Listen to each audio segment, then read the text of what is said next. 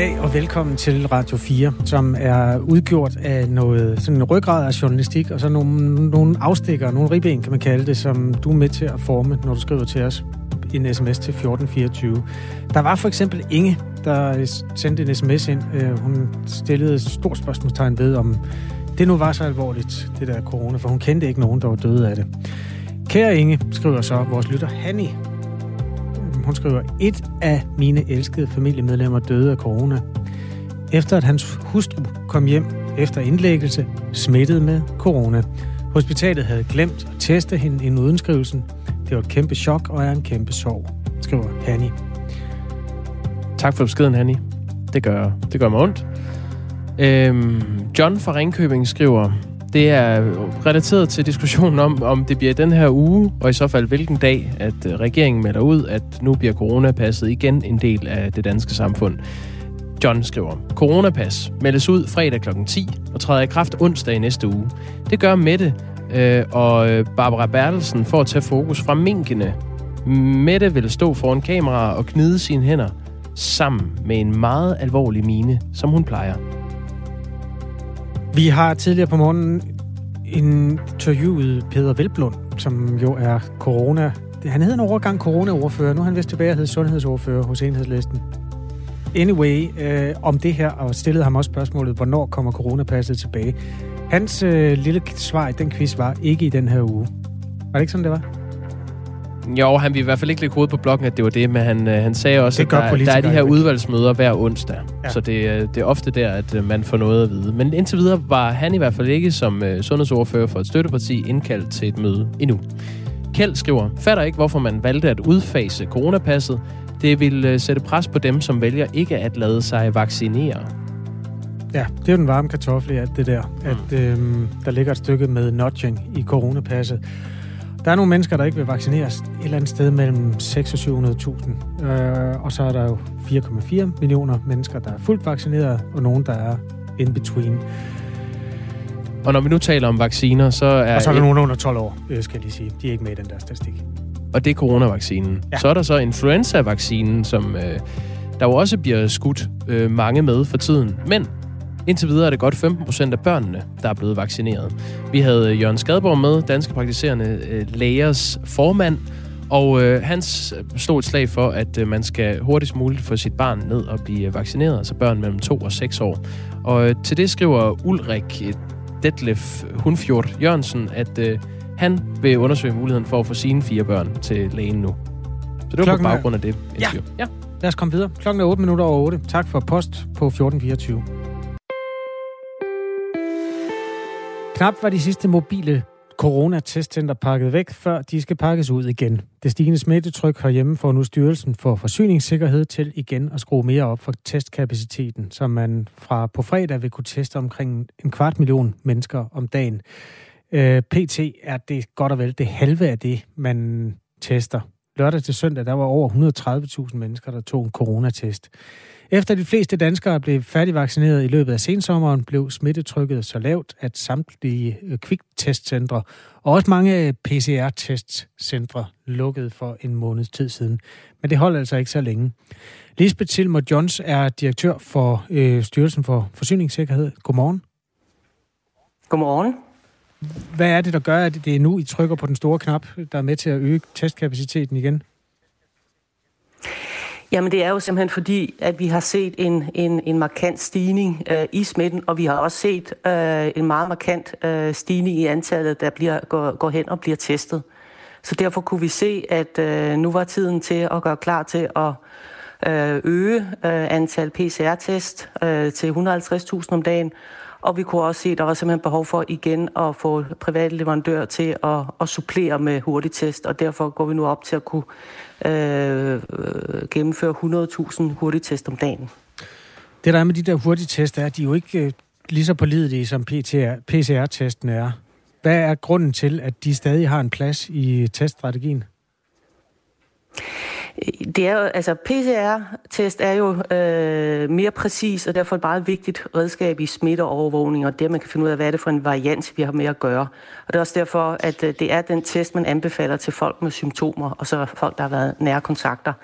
Men hurtigtest, øh, de er jo, som navnet siger, de er hurtige, så det er et meget effektivt supplement øh, til øh, PCR-test, således at vi, når vi kan se, at smitten stiger så markant, så kan vi ganske hurtigt gå ind og supplere øh, meget effektivt og komme op i og, og gennemføre mange test.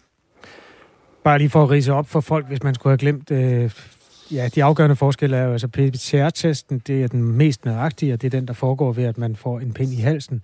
Hurtigtest, kviktest, antigentest, som det også hedder, det er en vatpind i næsen, og øhm, for lige at rise det sådan lidt anskueligt op, hvis nu man tager en gruppe på 100 mennesker, og der er fire af dem, der har corona, så vil den her næsetest, den vil fange to af dem. To af dem vil ikke blive opdaget.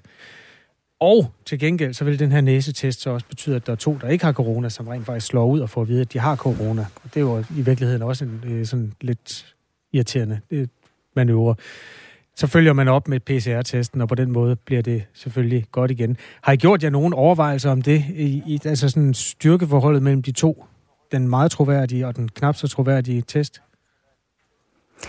Ja, og det, altså i og med, at, hvad skal man sige, ryggraden i øh, teststrategien, det er jo øh, PCR, men for at man også kan få mange igennem og få hurtigt brudt nogle smittekæder, øh, så er der også en fordel ved, at, at man meget hurtigt kan få, øh, få øh, en øh, indikation på, om folk er smittet, således at de kan få en PCR-test. Så det har noget at gøre med at, at bidrage til det her med meget hurtigt at få afbrudt nogle, nogle smittekæder. Og det er derfor, på grund af det øh, eksempel, du nævnte, at hvis man får en positiv hurtig test, så skal man bagefter få foretaget en PCR-test. Okay. Så det er 100.000 af dem om dagen. Det vil jo faktisk give, det vil give øh, tusindvis af falske positive også. Så det er jo selvfølgelig en, øh, hvad skal man sige, et indgreb i nogle menneskers øh, liv, men man kan jo vælge at tage PCR-testen. Det står jo en frit for, så er man i hvert fald øh, Det gør på. det, og der er, øh, der er rigeligt med teststeder. Altså, øh, bare i dag er der øh, 223 teststeder. 69 af dem er hurtige teststeder. Okay. Så øh, det, det er jo rimeligt til at komme hen øh, et sted og, og for eksempel få taget en PCR-test. Mens der er PCR-testet i samtlige kommuner her til landet, så vil de private virksomheder Falk, Kærling og Copenhagen Medical, der driver kvittestcentrene, også forsøge at være repræsenteret i samtlige kommuner i løbet af de kommende dage. Det er regionerne, der skal beslutte, hvor testcentrene skal placeres, og det er også regionernes ansvar hurtigt at kunne rekruttere nogle podere til de her testcentre. På hjemmesiden coronasmitte.dk kan man finde ud af, hvor det nærmeste teststed er. Hvordan kan I mærke, øh, at samarbejdet mellem det offentlige og det private er blevet hvad skal man sige, mere hurtigt, når det kommer til de her testcentre? Vi har jo været i gang snart et år, øh, og derfor så har vi øh, rimelig meget erfaring i øh, at og hurtigt kunne justere både op og ned, og vi har også en meget tæt dialog kommuner, regioner og private leverandører øh, imellem, og så også, os fra, fra styrelsen. Og derfor så øh, er vi kommet til at, at, at, at kunne kende, uh, kende hinandens uh, behov, og vi ved også sådan nogenlunde, hvor lang et varsel har de behov for ude i regionerne. Uh, regionerne ved også, hvem i kommunerne de skal kontakte, sådan at de ved, hvor er det mest uh, effektivt at have placeret et teststed. Uh, så ja, det er uh, blevet et, et, et ganske tæt uh, samarbejde, der er mellem uh, de private og det offentlige. Tak fordi du var med, Lisbeth Silmer Jones. Det var så let. Direktør for Styrelsen for Forsyningssikkerhed. Og øhm, ja, den nyhed, som altså er en god nyhed for dem, der kan lide at blive testet, at der vil være op mod en kvart million test til rådighed for os i det her land fra og med slutningen af ugen her.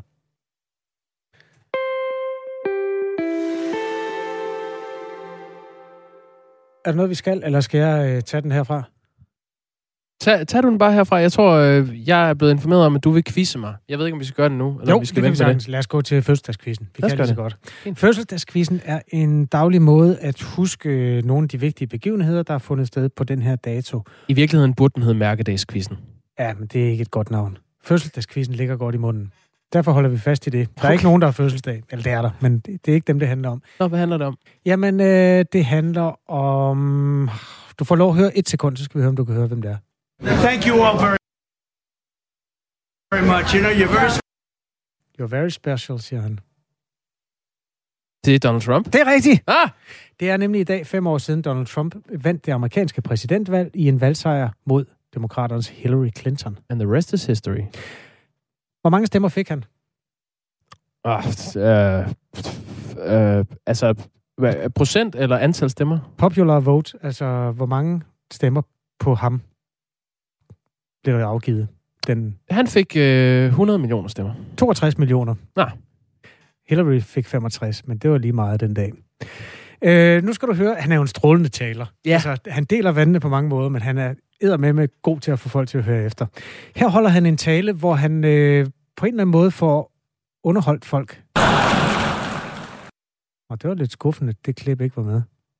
Og det er faktisk lidt ærgerligt. Det klip er gået i stykker. Det bliver vi nødt til at springe over. Nå, men lad os lige høre folks reaktion på det sjov, han sagde. Ja, han siger sådan her. okay, det er lidt en skam. Det han faktisk siger, det er, at vi har måske den bedste administration i hele verden. Nå, så griner folk. ja, det synes de er sjovt. Op med grineskældet. Ja. Nå, så lad os tage et andet uh, lydklip her. Donald Trump var også ude at tale, da øhm, man markerede 20-året for den ulykkelige øh, dag 11. september. De store terrorangreb mod New York, Washington og øh, flystyrtet i Pennsylvania. Han mødtes med nogle brandfolk i New York, og øh, de synes jo, han var A-okay, i hvert fald dem, der var mødt frem. Mm. Og så er der en lille ordveksling, som fører til, at han kommer ind på det overståede øh, valg. Det, ja, der er quizspørgsmålet, det er, hvad er Donald Trumps nuværende holdning, når man kommer til at snakke om det overståede sidste præsidentvalg? Er det, du får tre muligheder? Mm. Vi gider ikke snakke mere om det. Eller, vi vandt. Eller, vi tabte, og pyt med det. Altså, øh, jeg tror da helt klart stadig, han mener, at øh, de vandt det valg. Thank you all very much. You know, you're very special. Very, very special. president ever. Well, you gave me great support. We won the election, but what are you going to do? We are fighting like hell, and we're going to keep fighting, and you see what happens. Because elections do have consequences. Nobody Ja, han er stadig, altså han er, Still han er, strong. ja, men han er, der er lidt mere humør på, kan du mærke det? Jamen, det er lige før, altså nu kan man jo ikke, det er radio, så man kan ikke høre, om han tager en, en øh, journalist ind under armen, og så lige giver sådan en øh, med hånden lige ned i hovedbunden der. Det kunne godt lyde, som om det er der stemning Der er. var ikke nogen journalister. Jeg tror, det var derfor, han var så glad. Nå, okay. Nå, øhm, det sidste spørgsmål. Det er lidt ærgerligt, det der var faldet ud. Ja, det var en Ja, skam. ved du hvad, jeg har, jeg har faktisk to spørgsmål så. Øh, Donald Trump reg- registrerer for første gang sit partimæssige tilførselsforhold øh, i 1987. Der lå han sig registrere som republikaner. 1987, ikke? Er du født i 87? 88. 88, okay. Siden da har han stiftet, skiftet status flere gange. Hvor mange gange? Jamen, jeg ved, han, er, han startede som øh, republikaner, så var han demokrat, og så tror jeg bare, han blev republikaner igen. Øhm, To skift. Nej, fem skift. Ah, han skiftede i 99 til øh, uafhængig. Det var, fordi han støttede noget, der hedder Reformpartiet, som jeg ikke lige kan huske, hvad var. Men du har ret. I 2001, så blev han demokrat. Det var han i otte år, indtil han øh, blev republikaner i 2009.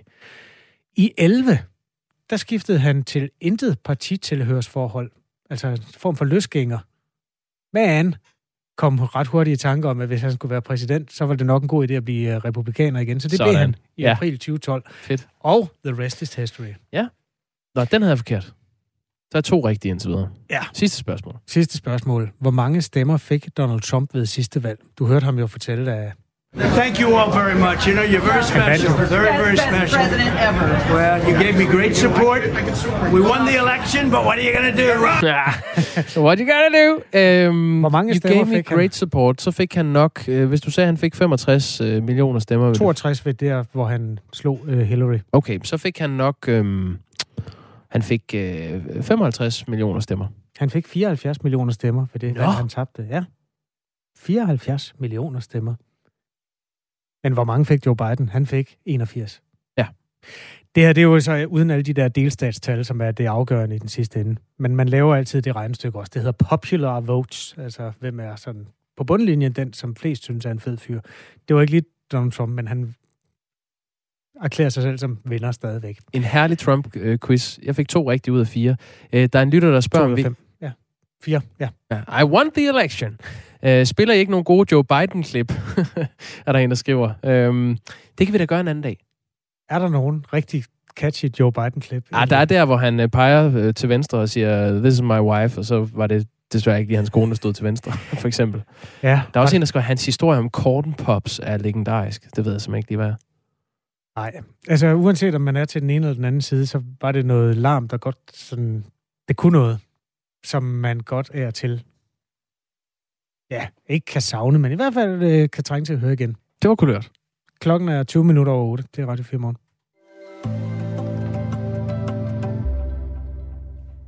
I løbet af morgenen har vi talt om de øh, demokratiske valg, ikke dem, der finder sted i USA, men dem, der står lidt i skyggerne af kommunal- og regionsrådsvalgene herhjemme. Danskere over 60 skal nemlig også stemme til de kommunale ældreråd her i løbet af efteråret. Men der er stor forskel på, hvor mange mennesker, der stemmer til det valg. Og det afhænger i høj grad øh, af, om der skal stemmes ved et fysisk valgsted, eller om valget afholdes digitalt. Valgdeltagelsen svinger nemlig mellem 60% i gennemsnit ved fysisk fremmøde i forbindelse med kommunal- og regionsrådsvalget, og så helt ned på 30% ved digitale valg. Noget kunne tyde på, at det er svært at få de ældre til at stemme digitalt. Det er ligesom det, historien handler om. Og det har fået organisationerne Danske Ældreråd, Faglige Seniorer og Danske Seniorer til at kræve, at der bliver skrevet ind i loven, at ældrerådsvalg skal afholdes ved fysisk fremmøde.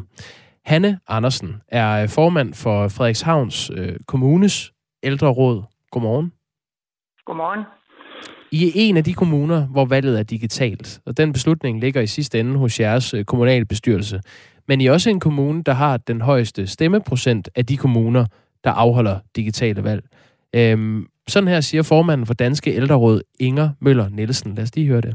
Vi vil rigtig gerne skrive ind i loven, at der skal være fremmødevalg, fordi vi vil se, at der er en højere stemmeprocent, når der er fremmødevalg, end når der er enten digital eller brevstemmer eller en kombination af de der to ting.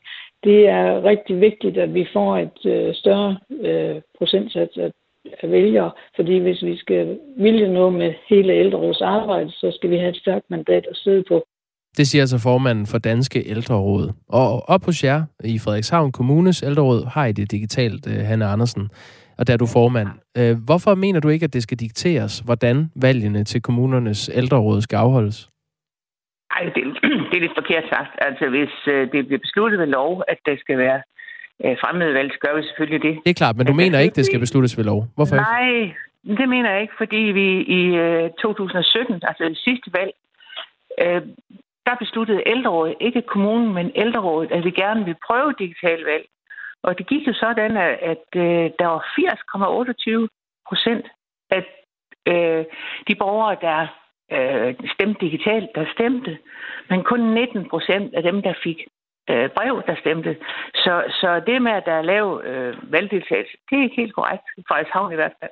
Så vi prøver bare en gang til med det samme, med at sende øh, brev ud til dem, der ikke er på e-post, og resten får deres stemmesedler med e-post.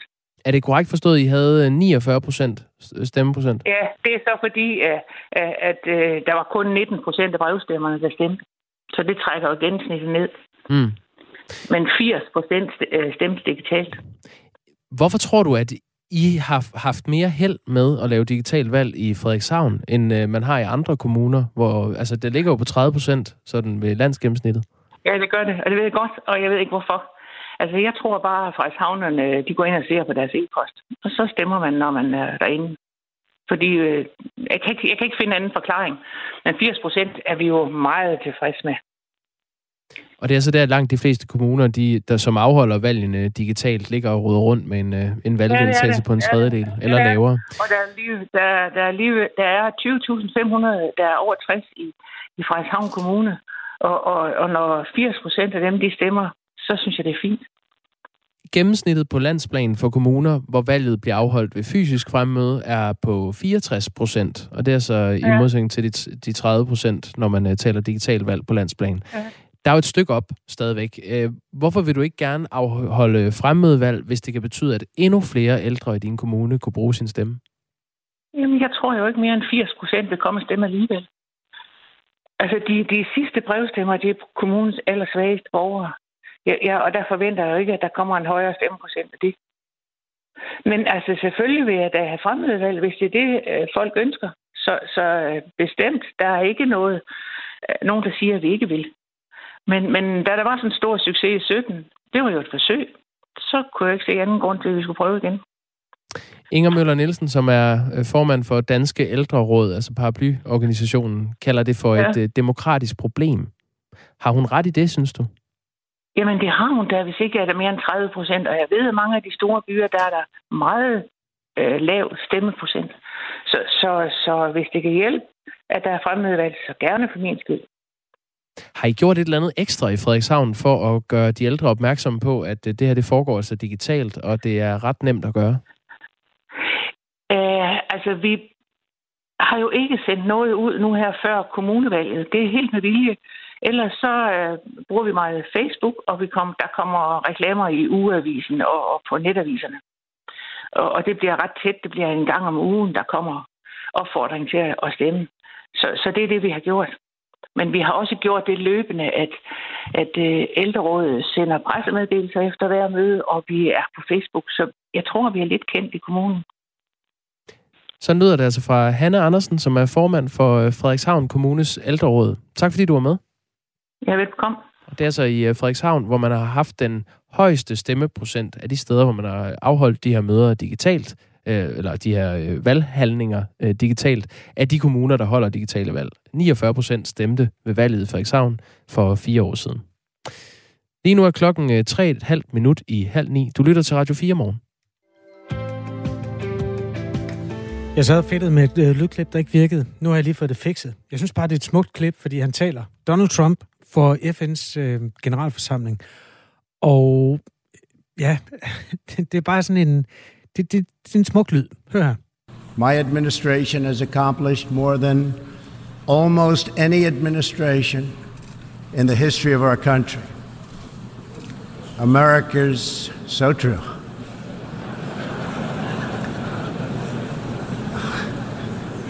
Didn't expect that reaction, but that's okay.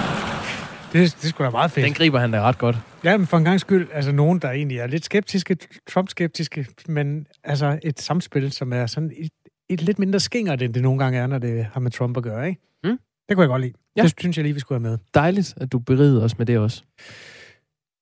8.27 er klokken. Ja, ved du hvad, øh, kan vi lige nå at tale om, at uh, Cyklistforbundets uh, direktør er blevet fanget i lovbrud på cykel i weekenden? Han har faktisk fanget sig selv. oh, nej, det er Claus Bondam. Ja, ja, ja. Højt profileret direktør for Cyklistforbundet. Og han har jo øh, været med i langt fra Las Vegas. Men han er ret sjov. Han er øh, ikke videre begejstret for, at det altid skal nævnes, når man nævner ham i, i de, de nye erhverv, han bestrider. Men det er rigtigt. Det har han. Øhm, han satte sig natten til søndag, efter en våd og festlig aften hos gode venner, op på sin cykel og filmede med håndholdt mobil sin hjemtur gennem øh, Københavns gader, og så lagde han klippet på sin Instagram-profil, ifølge BT, ledsaget af teksten. No such things as bad weather, only bad clothing. Cycling through the rain after a night out in the town.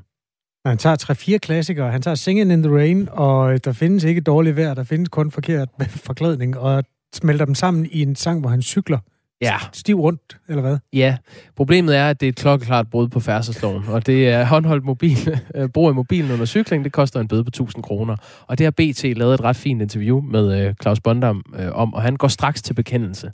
Ej, du må lave den som hørespil. Jeg, jeg, jeg gør det lidt kort så. Øh, han svarer, ved du hvad, det var en smuk regnfuld nat, og det, der var ikke nogen andre. Jeg er godt klar over, at det ikke er i overensstemmelse med lovgivningen, men jeg var glad og havde været sammen med nogle rigtig gode venner, og havde lyst til at slutte aftenen på den måde. Øh, problemet er, at han har skrevet et debatindlæg øh, 9. marts sidste år, hvor han netop advokerer for, at øh, nu skal cyklister altså køre cykel, når de kører cykel, og ikke bruge den her håndholdte mobil. Øh, og så siger han så til det, jeg ved godt, hvad jeg selv skriver, så det behøver du ikke minde mig om, men ved du hvad? Ingen er ufejlbarlige, og det er jeg heller ikke. Det var en opstemt aften, hvor jeg synes, det var smukt at cykle gennem regnen, og det valgte jeg at lægge et billede op af, og det kan godt være, at det var dumt. Lev med det, slutter Claus Bondam Kunne ikke. lige så godt, ja. Ja, okay. Øhm, så han beklager dybt, men han synes faktisk ikke, at der er et problem. Det var en ret flot sætning, den der med, jeg ved godt, det var ulovligt, men det var en smuk nat. Prøv lige at læse den igen. Øhm, ja, hvor var den? Han siger rigtig meget i den her artikel, ved du hvad? Øh, ja, øh, jeg ved godt, ved du hvad, ingen er ufejlbarlig, og det er jeg heller ikke. Det var en opstemt aften, hvor jeg synes, at det var smukt at cykle gennem regnen, og det valgte jeg at lægge et billede op af, og det kan da godt være, at det var dumt. Du lytter til Radio 4 morgen. Det er mandag den 8. november. Vi er alle fulde af fejl. Klokken er halv ni.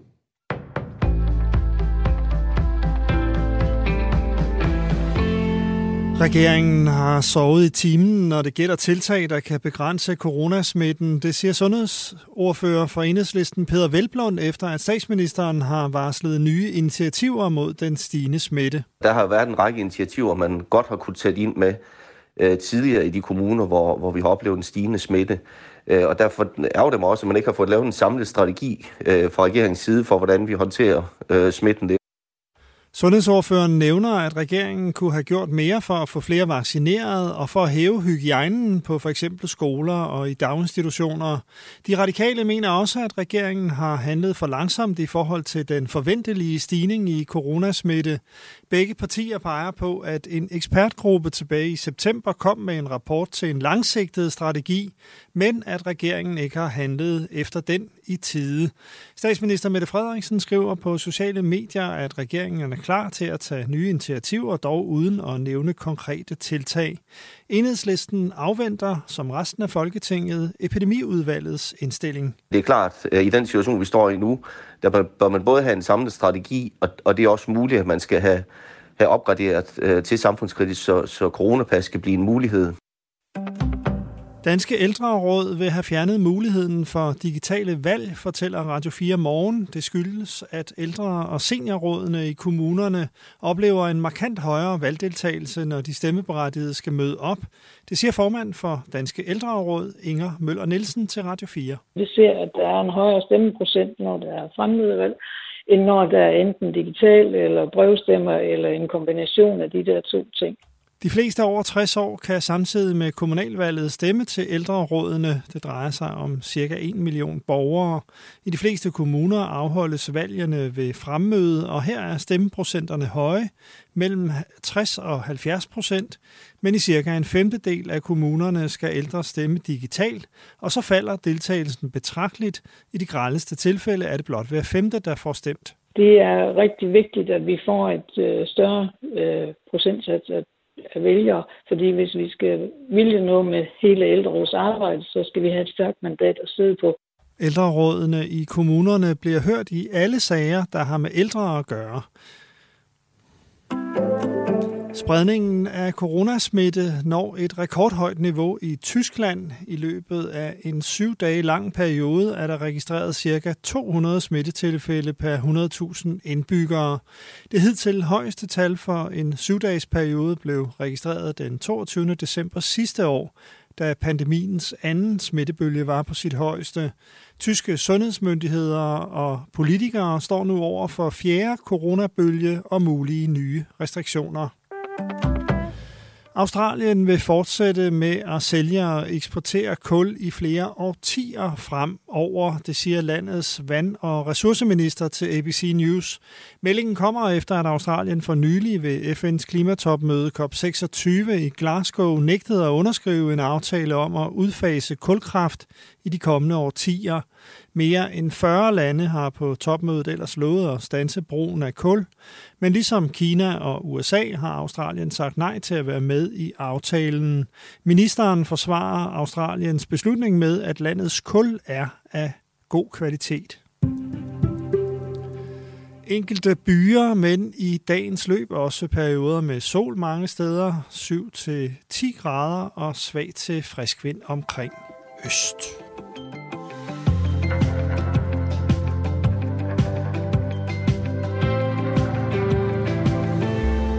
God mandag morgen, og tak fordi du lytter til Radio 4 morgen.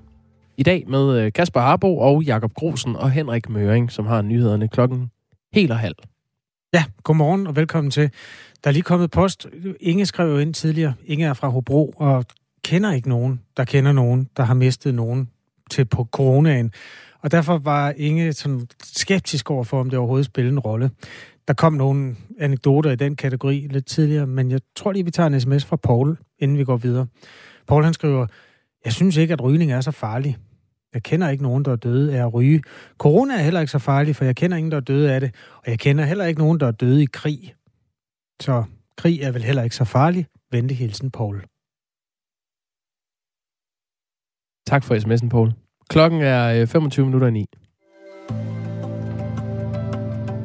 Nu får Sverige snart en ny statsminister, og det bliver efter al sandsynlighed landets første kvindelige statsminister. Stefan Löfven træder tilbage i starten af denne uge.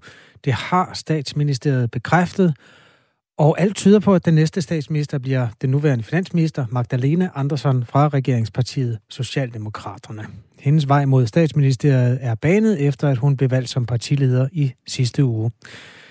Så det er vel en stor dag i Sverige, Jesper Sølk? Det er en, øh, en rimelig stor dag. Også lidt ventet, må man sige. Men godmorgen. Ja, godmorgen for det første. Øh, hvor sikker kan hun være på at blive statsminister? Ej, jeg vil sige, hun kan nok godt sætte størstedelen af sine sparepenge på, at det kommer til at ske. Men der er et par enkelte mulige bum. Det er sådan altid i svensk politik, der er lidt usikkerhed øh, nogle gange. Og, og den her gang, der kræver det, at når Stefan Löfven han træder tilbage, og øh, afstemningen med Magdalena Andersen så kommer til at ske, så kræver det, at der ikke er et flertal imod hende mm. inden i rigsdagen. Det er sådan en, en svensk variant. Og der er et lille smule spørgsmålstegn ved to af de støttepartier, som står bag den socialdemokratiske regering nu her, nemlig Venstrepartiet, som svarer lidt til Enhedslisten, og så øh, Centerpartiet, som svarer en lille smule til Radikale Venstre, fordi de har begge to en række krav, som de siger, de vil have opfyldt for at støtte Magdalena Andersen. Så må vi se, om ikke øh, det kommer til at lykkes alligevel. Det gør det nok. Magdalena Andersson øh, har været finansminister i syv år. Hun er uddannet civiløkonom fra Handelshøjskolen i Stockholm. Og Jesper Sølg, jeg løb jo hele YouTube rundt her til morgen. Jeg tænkte, jeg skal finde et eller andet, der er sjovt. Øh, det gik mm. øh, virkelig ikke ret godt. Ikke noget med at synge. Der er ingen latter, der er ingen gøjl. Her er et klip med Magdalena Andersson, bare for at vi skal lige høre hendes stemme. Det är väldigt positivt att många människor söker sig ut på arbetsmarknaden. Arbetslösheten bedöms ju vara hög i år, men bedöms sen sjunka tillbaka. Det var det sjoveste, jeg kunne finde. Øhm, er hun sjov? øhm, altså Magdalena Andersen er ikke en person, som har gjort meget ud af at, at vinde nogle popularitetskonkurrencer. Øh, hun har faktisk sagt det meget direkte selv, at, at hun er ikke i, i politik for, for hele showet omkring det, for, for, for at være populær.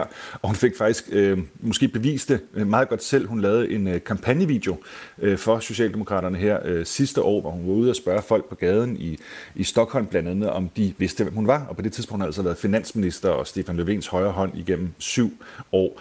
Og det var faktisk lidt svært for hende at finde nogen, som overhovedet vidste, øh, hvem øh, hun var. Så hun, så hun er, altså det klip kunne du måske have, have fundet så. Men så hun er ikke en person, som har gjort et stort nummer ud af at blive populær, men hun er en person, som har siddet øh, tæt øh, på magten, og øh, som, som virkelig er inde i stoffet og har været sådan den oplagte øh, efterfølger fra Stefan Löfven. Men bare lige en, en lille detalje i forhold til det med musikken, fordi hun har også nogle, nogle sider, man måske øh, var lidt overrasket over. Og nu, nu tændte du selv musikken. Hun er faktisk fan af et øh, alternativt amerikansk metalband, som hedder System of a Down. Og hvordan ved vi så det? Jo, det er fordi tilbage i øh, midt-tierne her, 2013-2014, der lavede hun et radiointerview, lige efter hun var blevet øh, finanspolitisk ordfører for Socialdemokraterne. Mm. Og der havde øh, radioverden havde hørt, at hun var fan af det her band. Så satte han et af de mest berømte sange med det her øh, metalband på, og så sad hun altså inde i studiet og, og nynnede med og kunne teksten. Øh, det er sådan rimelig hård øh, musik, og så forklarede hun bagefter et minuts tid, hvorfor det her amerikanske metalband øh, var noget af det mest fantastiske, der nogensinde var blevet sat ud på, på musikscenen. Så hun har også de sider. Okay, tak for de tips. De øh, klip vil jeg lige prøve at finde, men de, de ligger et stykke nede i bunken. Ikke desto mindre en politiker, der går ud og starter sin karriere uden øh, at uh, have lavet et eller andet sådan virkelig populistisk. Det behøver jo ikke være nogen dårlige ting. Øhm, har du nogen, noget indtryk af, udover at mange ikke kender hende, hvad der så er, altså hvor meget opbakning har hun? Kan folk lide hende i Sverige? Altså man kan, hvis vi starter med øh, inden for Socialdemokratiet, så øh, Stefan Löfven valgte jo lidt overraskende at træde tilbage, øh, besluttede, at han ikke ville stille op til valget her til næste år, og så skulle Socialdemokraterne finde ud af, hvem skulle så være deres efterfølger. Og der var en række mulige øh, kandidater, men ret tidligt stod det klart, at, at det var et samlet parti, der kom til at stille sig bag Magdalena Andersen, altså samtlige lokalforeninger af Socialdemokraterne rundt omkring i landet, pegede enstemmigt på Magdalena Andersen. Så internt i partiet har hun enorm stor opbakning.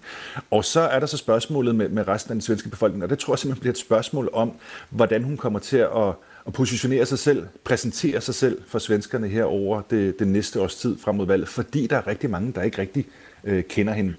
Øhm, så der, hvor hun måske kan få lidt problemer, det er, at hun selvfølgelig har været tæt forbundet med den politik, som Stefan Löfven har ført nu her, fordi at hun selv har siddet med ved mange af, af, af de borer, hvor der er taget beslutninger. Men hun har nogle muligheder for at, at gå ud og præsentere en, en ny socialdemokratisk øh, kandidat, og måske også vinde et, et valg på baggrund af det. Sverige er jo det land, der har givet os myten om Pippi Langstrømpe, og det er jo sådan girl power i den rene form. Hvordan kan det være, at Sverige aldrig har haft en kvindelig statsminister? det, det tror jeg også, nogle gange de stiller sig selv spørgsmålet i, i Sverige, også fordi at selvforståelsen i Sverige er jo, at de om noget er et land, hvor at ligestillingen er i højsæde, øh, en feministisk øh, regering, det har virkelig været en, en markør for den svenske identitet igennem lang tid, at, at, at mænd og kvinder er, er ligestillede som en naturlig del af det svenske samfund. Og hvorfor har de så ikke haft en, en statsminister? Jamen det ene er og det må vi også måske bare øh, erkende her, øh, ren og skær uheld, øh, omstændigheder. For eksempel den, øh, den tidligere socialdemokratiske udenrigsminister Anna Lind, øh, som blev stukket ned i et, øh, i et storcenter og dræbt øh, af, en, af en gal mand. Øh, hun kunne have været et oplagt valg som en, en første kvindelig svensk statsminister. Det blev jo så ikke til noget. Lidt senere havde Socialdemokraterne en anden kvindelig formand, Mona Salin. Hun kunne også have været et bud. Hun kom så ind i en mindre skandale, måtte trække sig. Så der har været nogle tilfældigheder undervejs, men altså, det er også på tide. Det er der mange, der synes i Sverige, at der kommer en, en kvindelig statsminister. Jamen, øh, hvornår sker det så? Altså, vi hører denne uge. hvornår? Ja, altså det bedste bud er, hvis Stefan Löfven træder tilbage her i løbet af i dag, måske øh, i morgen officielt, så kan der komme en afstemning i slutningen af ugen. Og vi må nok også, som analytikersvaret her er nok, at når Stefan Löfven vælger at sige, nu træder jeg officielt tilbage, så er det fordi, de ved hos Socialdemokraterne, at der er opbakning bag Magdalena Andersen. Der kommer ikke en eller anden oprør fra, fra Venstrepartiet eller, eller Centerpartiet, så er det hele sådan øh, banket på plads. Så i, i slutningen af ugen må vi formode. Tak, Jesper Sølk. Det var slet. Nordisk korrespondent, bosat i Sveriges hovedstad Stockholm. Vi har flere gange vendt øh, Socialdemokraternes herhjemmes øh, formand, og som også er statsminister her i Danmark, Mette Frederiksens øh, posts på sociale medier, som altså øh, antyder, at der kan være initiativer på vej, der skal bryde smittekæder. Altså, det skriver hun faktisk i det her opslag. Derfor forventer jeg også, at det bliver nødvendigt med initiativer, der kan bryde smittekæder. Og øh, det, hun lægger op til, det er, at øh, Epidemikommissionen, som havde et møde i går, øh, kommer med nogle indstillinger til regeringen og Folketinget, øh, som øh, regeringen så vil tage politisk stilling til, og det kan altså måske, øh, nu gidsner vi, men være et øh, indførselen af et øh, coronapas, eller øh, måske mundbind i nogle sammenhænge, det ved vi ikke. Men der kan altså komme restriktioner. Og til det har vi fået en del øh, sms'er, som vi måske lige skal samle op på, Kasper.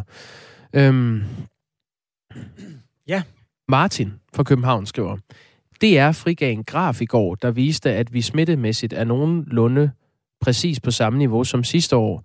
Hvordan underbygger det vaccinernes smittebegrænsning?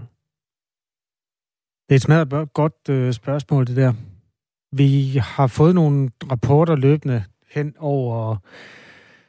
Øh, den første kom i forsommeren fra Statens Serum Institut om de der gennembrudsvacciner. Altså, hvor tit bliver de forskellige befolkningsgrupper smittet med corona. Og øhm, altså jeg har kun nærlæst den første af dem. Der var der sådan en ret markant forskel på, hvor mange der blev smittet af de fuldvaccinerede og de uvaccinerede. Men det, der viser sig jo i sådan absolute tal, når de kommer ud dagligt fra Statens Serum Institut, er, at der er, der er jo sådan i hele tal flere altså færdigvaccinerede, der bliver smittet. Der er i går hvad hedder det, 1171 færdigvaccinerede testet positiv, 490 uvaccinerede. Så det er jo over dobbelt så mange af dem, der klikker positivt, der så viser sig at være vaccineret. Det skal så ses på baggrund af, at... Der er flere, der er vaccineret. Ja, det er kun hver syvende, der er uvaccineret. Altså over 12 år. Det, det er altid dem, vi snakker om. Dem under 12, de kan ikke vaccineres. Og det er altså også på skuldrene af, at det er fjerde dag i træk, at mere end 2.000 mennesker registreres øh, smittet med covid-19 i Danmark, og øh, antallet af indlagte stiger øh, stille og roligt det seneste døgn med 5 til 282, og det er det højeste antal indlagte siden midten af februar i år. Øhm, Den gode nyhed er, at det bliver nemmere at blive testet. I slutningen af ugen vil der være mm, sådan kapacitet til 250.000 daglige test, og regionerne er i gang med at genåbne mange af de lyntestcentre, drevet af private operatører, som blev lukket ned dengang øh, coronatallene var meget små. Øh, jeg stod i kø ved et PCR-teststed to gange i sidste uge, fordi mine døtre var sådan i gråzonen eller snøvsede, og det gjorde jeg for øvrigt også selv. Og køen den blev længere og længere. Så var der sådan en, en kategori, der hedder, at man kunne komme uden tidsbestilling. Og det galt jo blandt andet, øh, der er jo ikke, det er jo ikke alle mennesker, der har en nem idé, og så er man jo nødt til bare at møde op. Men, men den kø til, altså, til ikke at, øh, hvad hedder det, altså dem, der ikke havde bestilt tid, mm. den kø, den, den, der lempede de ligesom en ind en gang imellem, og den kø af os, der havde bestilt tid, den blev så længere og længere, og stemningen, den var enormt dårlig. Det var sådan den der, os mod dem, øh, borgerkrigsagtige ting, som corona er så god til at få folk til at føle, ikke? Mm. Øhm, jeg håber ikke, det er det, vi skal være uvidende over. Der er nok at, at skændes om i forvejen. Ja, jeg oplever i hvert fald, når man ser på den offentlige debat, at øh, debatten mellem vaccinerede og ikke vaccinerede spidser til. Ja, Twitter er i forvejen et møgsted, men det er ikke øh, blevet... Det er Nobels fredspris 2022, den går heller ikke til Twitter.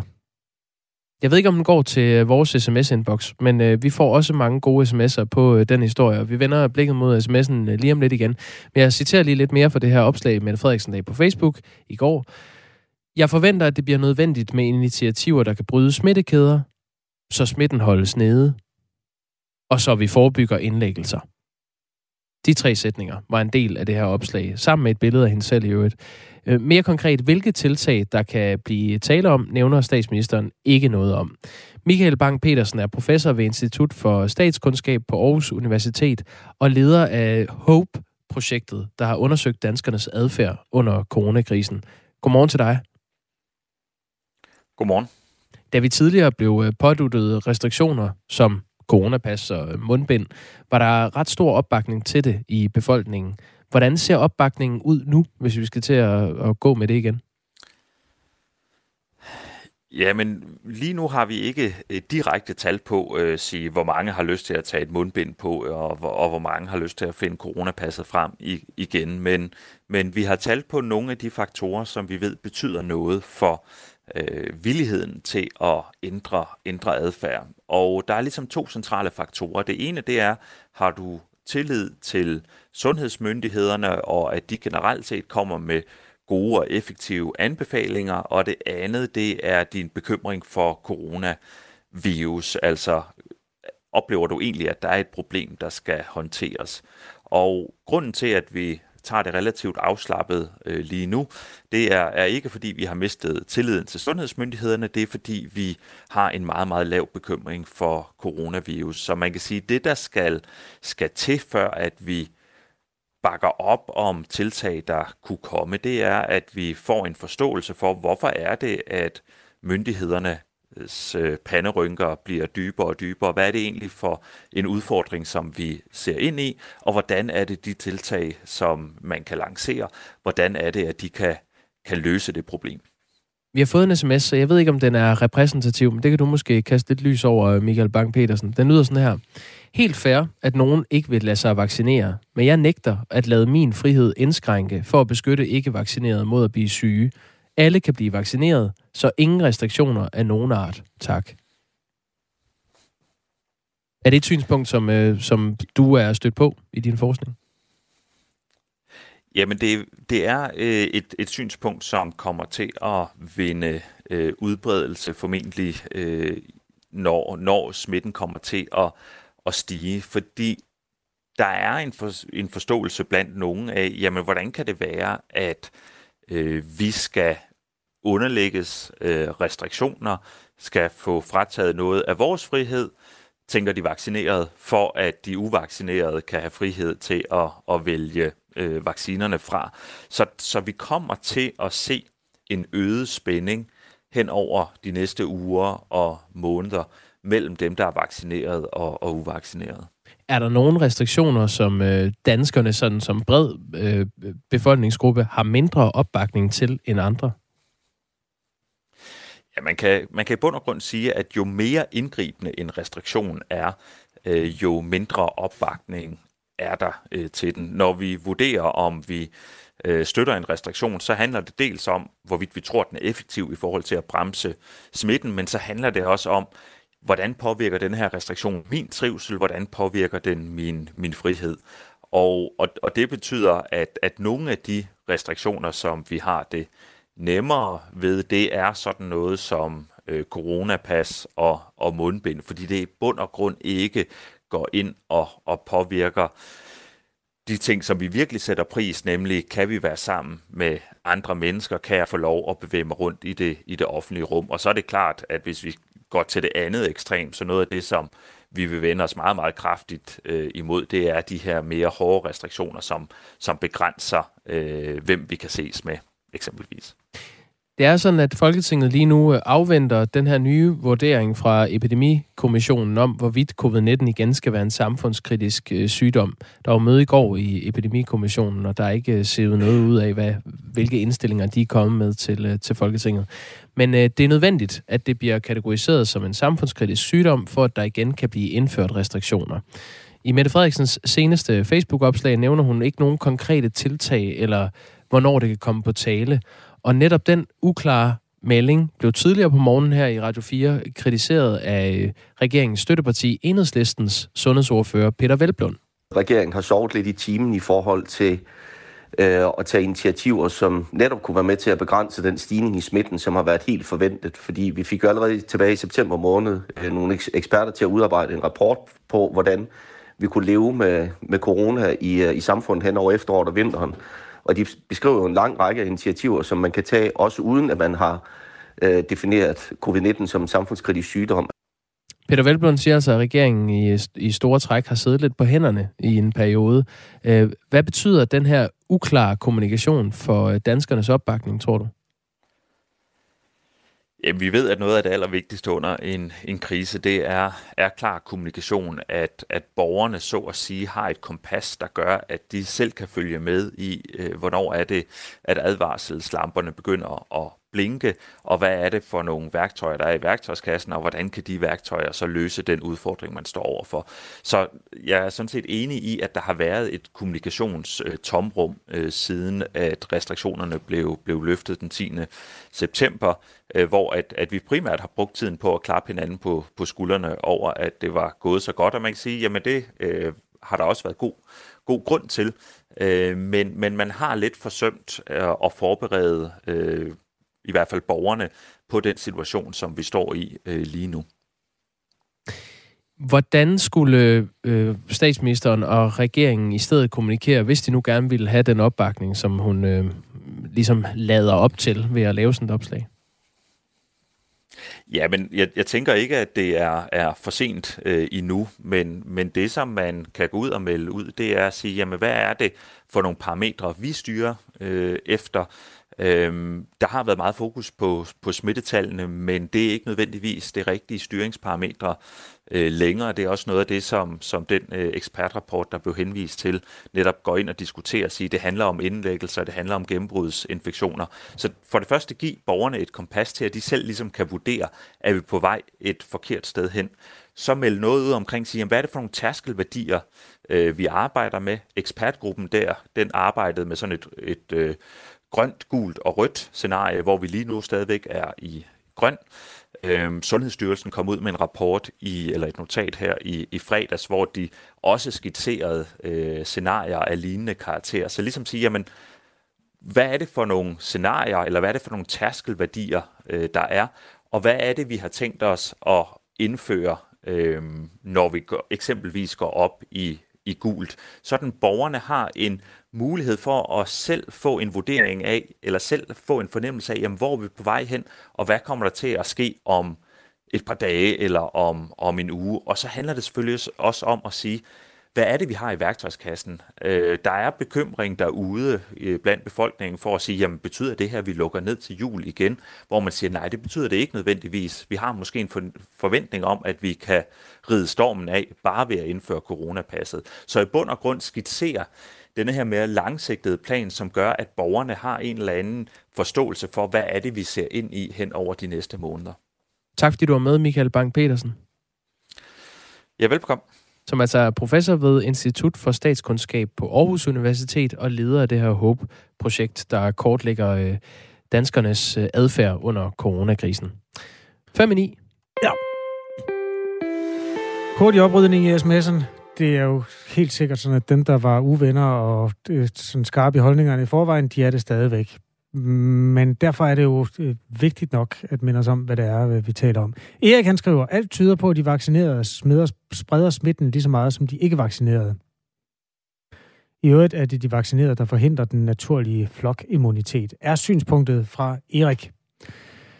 Jens skriver, hvis vi skal snakke frihed, så tager vaccinefornægterne jo vores frihed, så indfør tvangsvaccine eller afskærelse fra at deltage i samfundet. Venlig hilsen, Jens.